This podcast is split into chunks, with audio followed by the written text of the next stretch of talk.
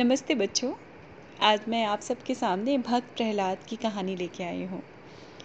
तो भक्त प्रहलाद की कहानी में क्या क्या कैसे कैसे होता है, चलिए मैं आपको बताती हूँ। तो शुरुआत करती हूँ हिरण्यकश्यप राजा से। हिरण्यकश्यप राजा भक्त प्रहलाद के प्रहलाद के पिता थे। हिरण्यकश्यप राजा जो थे, वो राक्षस प्रजाति के थे। तो एक बार क्या हुआ था, हिरण्यकश्यप राजा का बड़ा भाई था हिरणाक्ष हिरणाक्ष को विष्णु भगवान ने मारा था या उसका संहार किया था। उसको देख के हिरण्यकश्यप बहुत क्रोधित हुआ। उसने कहा, मेरे भाई को विष्णु ने मार दिया। अब मैं जा रहा हूँ जंगल में और इतनी कठिन तपस्या करूँगा और तपस्या करके किसी भी तरह से तपस्या करके मैं ब्रह्मा जी को प्रसन्न करूँगा। तो बच्चों, तपस्या के मामले के बारे में आप लोगों को पता है तपस्या क्या होती है? तपस्या जैसे मैं आपको बताऊँ, ऐसा समझ लीजिए जैसे कि आप, के मम्मी पापा आपसे नाराज़ हो गए। और या आपको अपने मम्मी पापा को खुश करना है तो हम लोग क्या करते हैं, अपना होमवर्क समय पे कर लेते हैं जल्दी जल्दी हम वेजिटेबल्स खाने लगते हैं, हम एकदम good boy and good girl बन जाते हैं तो हमारे मम्मी पापा एकदम हैप्पी हैप्पी हो जाते हैं, खुश हो जाते हैं, राइट? तो वैसे ही जब भी किसी को भगवान को प्रसन्न करना होता है, जिससे कुछ पाना होता है तो वो हमेशा प्रार्थना करते हैं, जप, तप करते हैं और तपस्या कहा जाता है उसको। तो खैर, वैसे ही हिरण्यकश्यप ने सालों साल तपस्या करनी शुरू कर दी और उसने उसने ये सोचा था अपने मन में और ऐलान किया था, सबको बोला था कि मैं विष्णु को हरा दूँगा। ये सोच के इंद्र भगवान को तो बड़ा गुस्सा आया। उन्होंने कहा, चलो, मैं, हम लोग जाते हैं और आक्रमण करके सारे दानवों को नष्ट कर देते हैं। तो इधर हिरण्यकश्यप चला गया जंगल में तपस्या करने के लिए और इंद्र भगवान ने आक्रमण करके उनके सारे जो राक्षस प्रजाति के लोग थे, उनको मारना शुरू कर दिया। किसी को कैप्चर करके रख लिया, कैदी बना के रख लिया अपने पास। उसी समय हिरण्यकश्यप की जो वाइफ थी, पत्नी थी, वो प्रेग्नेंट थी। तो उनको नारद मुनि ने देखा और उन्होंने बोला कि आप इनको मेरे साथ भेज दीजिए। ये प्रेग्नेंट हैं, ये गर्भवती है, मैं इनका ख्याल रखूँगा। और जब माँ गर्भवती होती है तो उनको अच्छी अच्छी चीज़ें देखनी चाहिए, पढ़नी चाहिए, सुननी चाहिए। तो नारद भगवान हमेशा विष्णु जी का गुणगान करते थे, उनकी प्रार्थना करते थे, उनकी प्रेयर्स करते थे। तो ऐसे ही सालों साल बीत गए, उधर जंगल में हिरण्यकश्यप को कुछ नहीं पता था, इन सब चीज़ों से अनिभिज्ञ होकर वो तपस्या में लगा हुआ था। फाइनली बहुत सालों की तपस्या के बाद में क्या हुआ? ब्रह्मा जी तो खुश हो गए। तो ब्रह्मा जी को आना पड़ा। उन्होंने आके हिरण्यकश्यप को बोला कि हिरण्यकश्यप मैं बहुत खुश हूँ तुम्हारी तपस्या से। बोलो तुम्हें क्या वरदान चाहिए? तो हिरण्यकश्यप ने बोला कि, अगर आप मुझसे इतने ही खुश हैं ब्रह्मा जी तो मुझे वरदान दीजिए कि मैं अमर हो जाऊँ।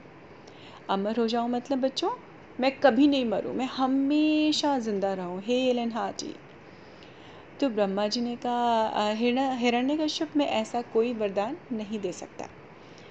अगर तुम कोई और वरदान मांगना चाहते हो तो सोच लो और मुझसे मांग लो। तो हिरण्य कश्यप बहुत अक्लमंद भी था, धूर्त भी था और अक्लमंद भी था। उसको लगा कि मुझे ना किसी तरह से ट्विस्ट करके एक ऐसा वरदान मांगना चाहिए, जिससे मैं मरूं भी ना और इनको भी एहसास ना हो कि ये मुझे अमर होने का वरदान दे रहे हैं। तो आप उसकी अकल देखिए। उसने क्या वरदान मांगा ब्रह्मा जी से? ठीक है ब्रह्मा जी, अगर आपकी ऐसी ही इच्छा है तो मैं आपसे ये वरदान माँगता हूँ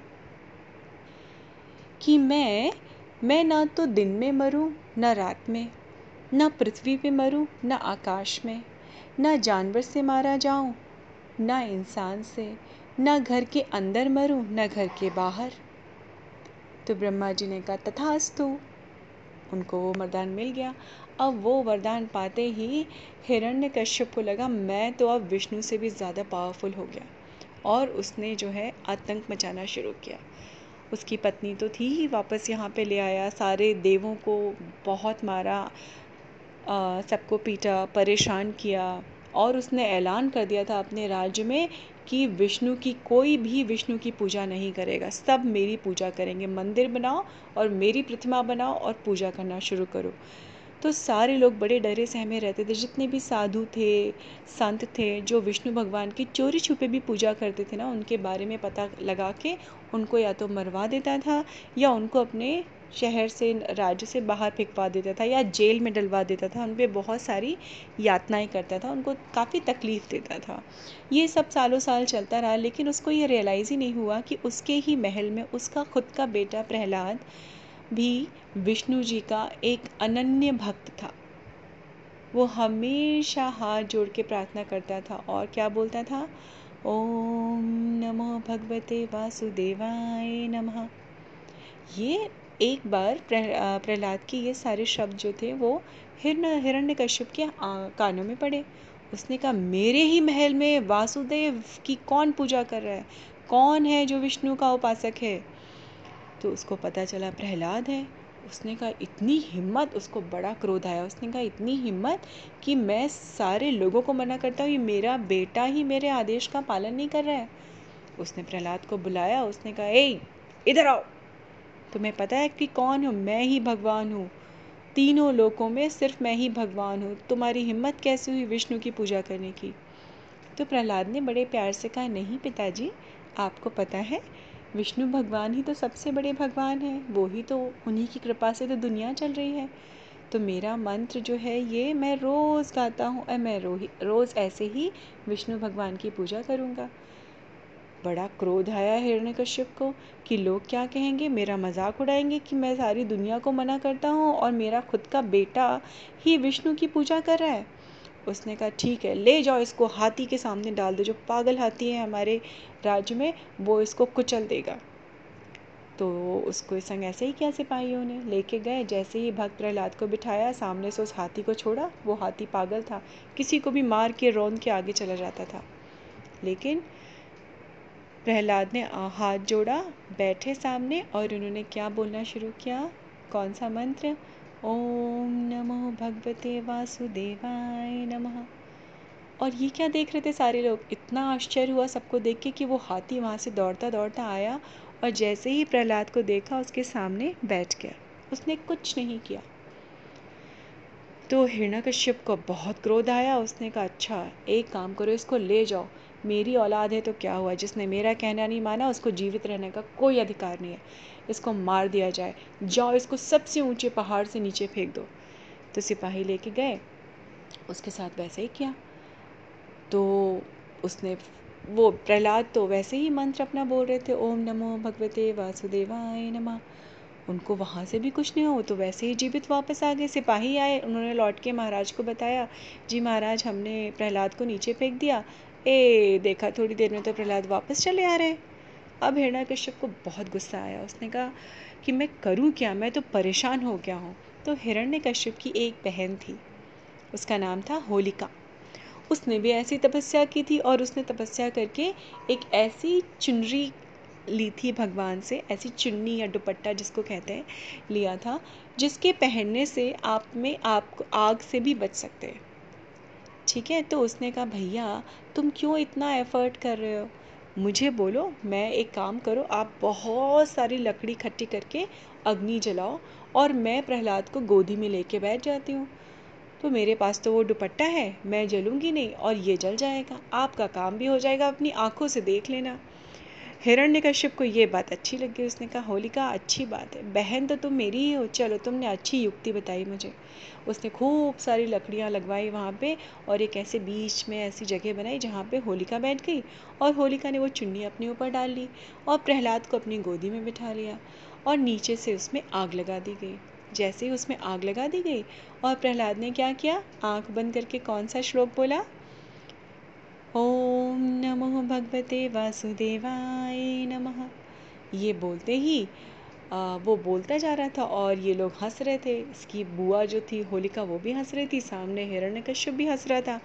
अचानक बहुत तेज हवा चली और वो चुन्नी उड़ के प्रहलाद के ऊपर गिर गई और होलिका का दहन हो गया।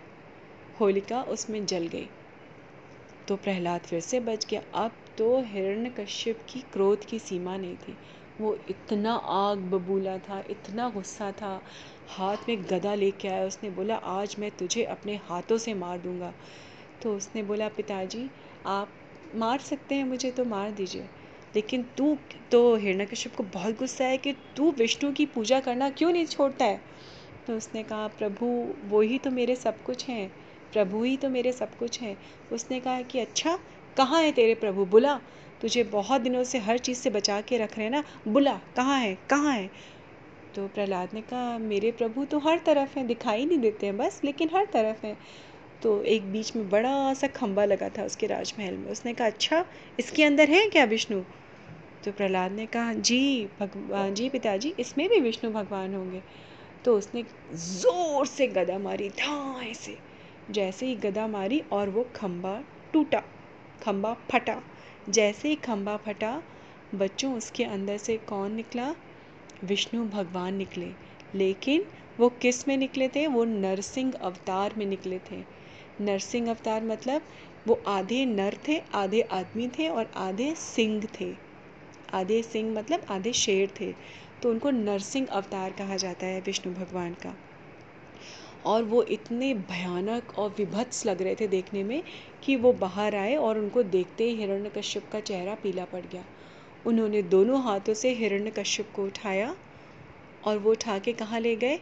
उसके राजमहल की दहरी पे ले गए। दहरी वो जगह होती है जो ना घर के बाहर होती है, ना घर के अंदर होती है। बीच का हिस्सा होता है। और वो समय कैसा था? ठीक शाम का समय था।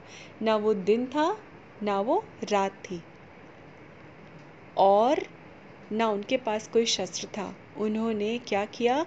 हिरण्यकश्यप को अपने पैरों पे लेटाया और अपने नाखूनों से उसका पेट फाड़ दिया। तो बच्चों, जो हिरण्यकश्यप ने अब वरदान मांगा था, उसके, उसको ध्यान में रखते हुए क्या था वो वरदान? कि ना मैं आकाश में मरूं, ना धरती में। ना मैं घर में मरूं, ना मैं बाहर। ना मैं दिन में मरूं, ना रात में। ना मुझे कोई आदमी मार सके और ना कोई जानवर। तो इन सब चीज़ों का तो नरसिंह भगवान ना तो आदमी थे, ना जानवर थे, ना वो सुबह थी, ना वो रात थी। वो कौन सा समय था? शाम का। ना वो घर के बाहर था, ना वो घर के अंदर था। कहाँ पे थे? वो दहरी पे थे। और? और क्या था? ना वो धरती थी, ना आकाश। वो कहाँ पे मरे थे? जो नरसिंह अवतार में विष्णु भगवान आए थे, उनके पैरों पे रख के उनको मारा गया था। इस तरह से हिरण्यकश्यप की मृत्यु हुई। सारे लोगों को उसके हाहाकार से, आतंक से मुक्ति मिली। प्रहलाद ने हाथ जोड़ के विष्णु भगवान की पूजा अर्चना की और प्रहलाद को वहाँ का राजा बना दिया गया और हर तरफ़ सुख, शांति, समृद्धि छा गई और इस तरह से हिरण्यकश्यप का अंत हुआ। तो ये थी बच्चों भक्त भक्त प्रहलाद के विश्वास की, प्रार्थना की कहानी और भगवान विष्णु के नरसिंह अवतार की कहानी, उन्होंने कैसे हिरण्यकश्यप का वध किया था। तो उम्मीद है आप सबको पसंद आई होगी। फिर मिलूँगी आपसे दूसरी कहानी लेके। नमस्ते बच्चों।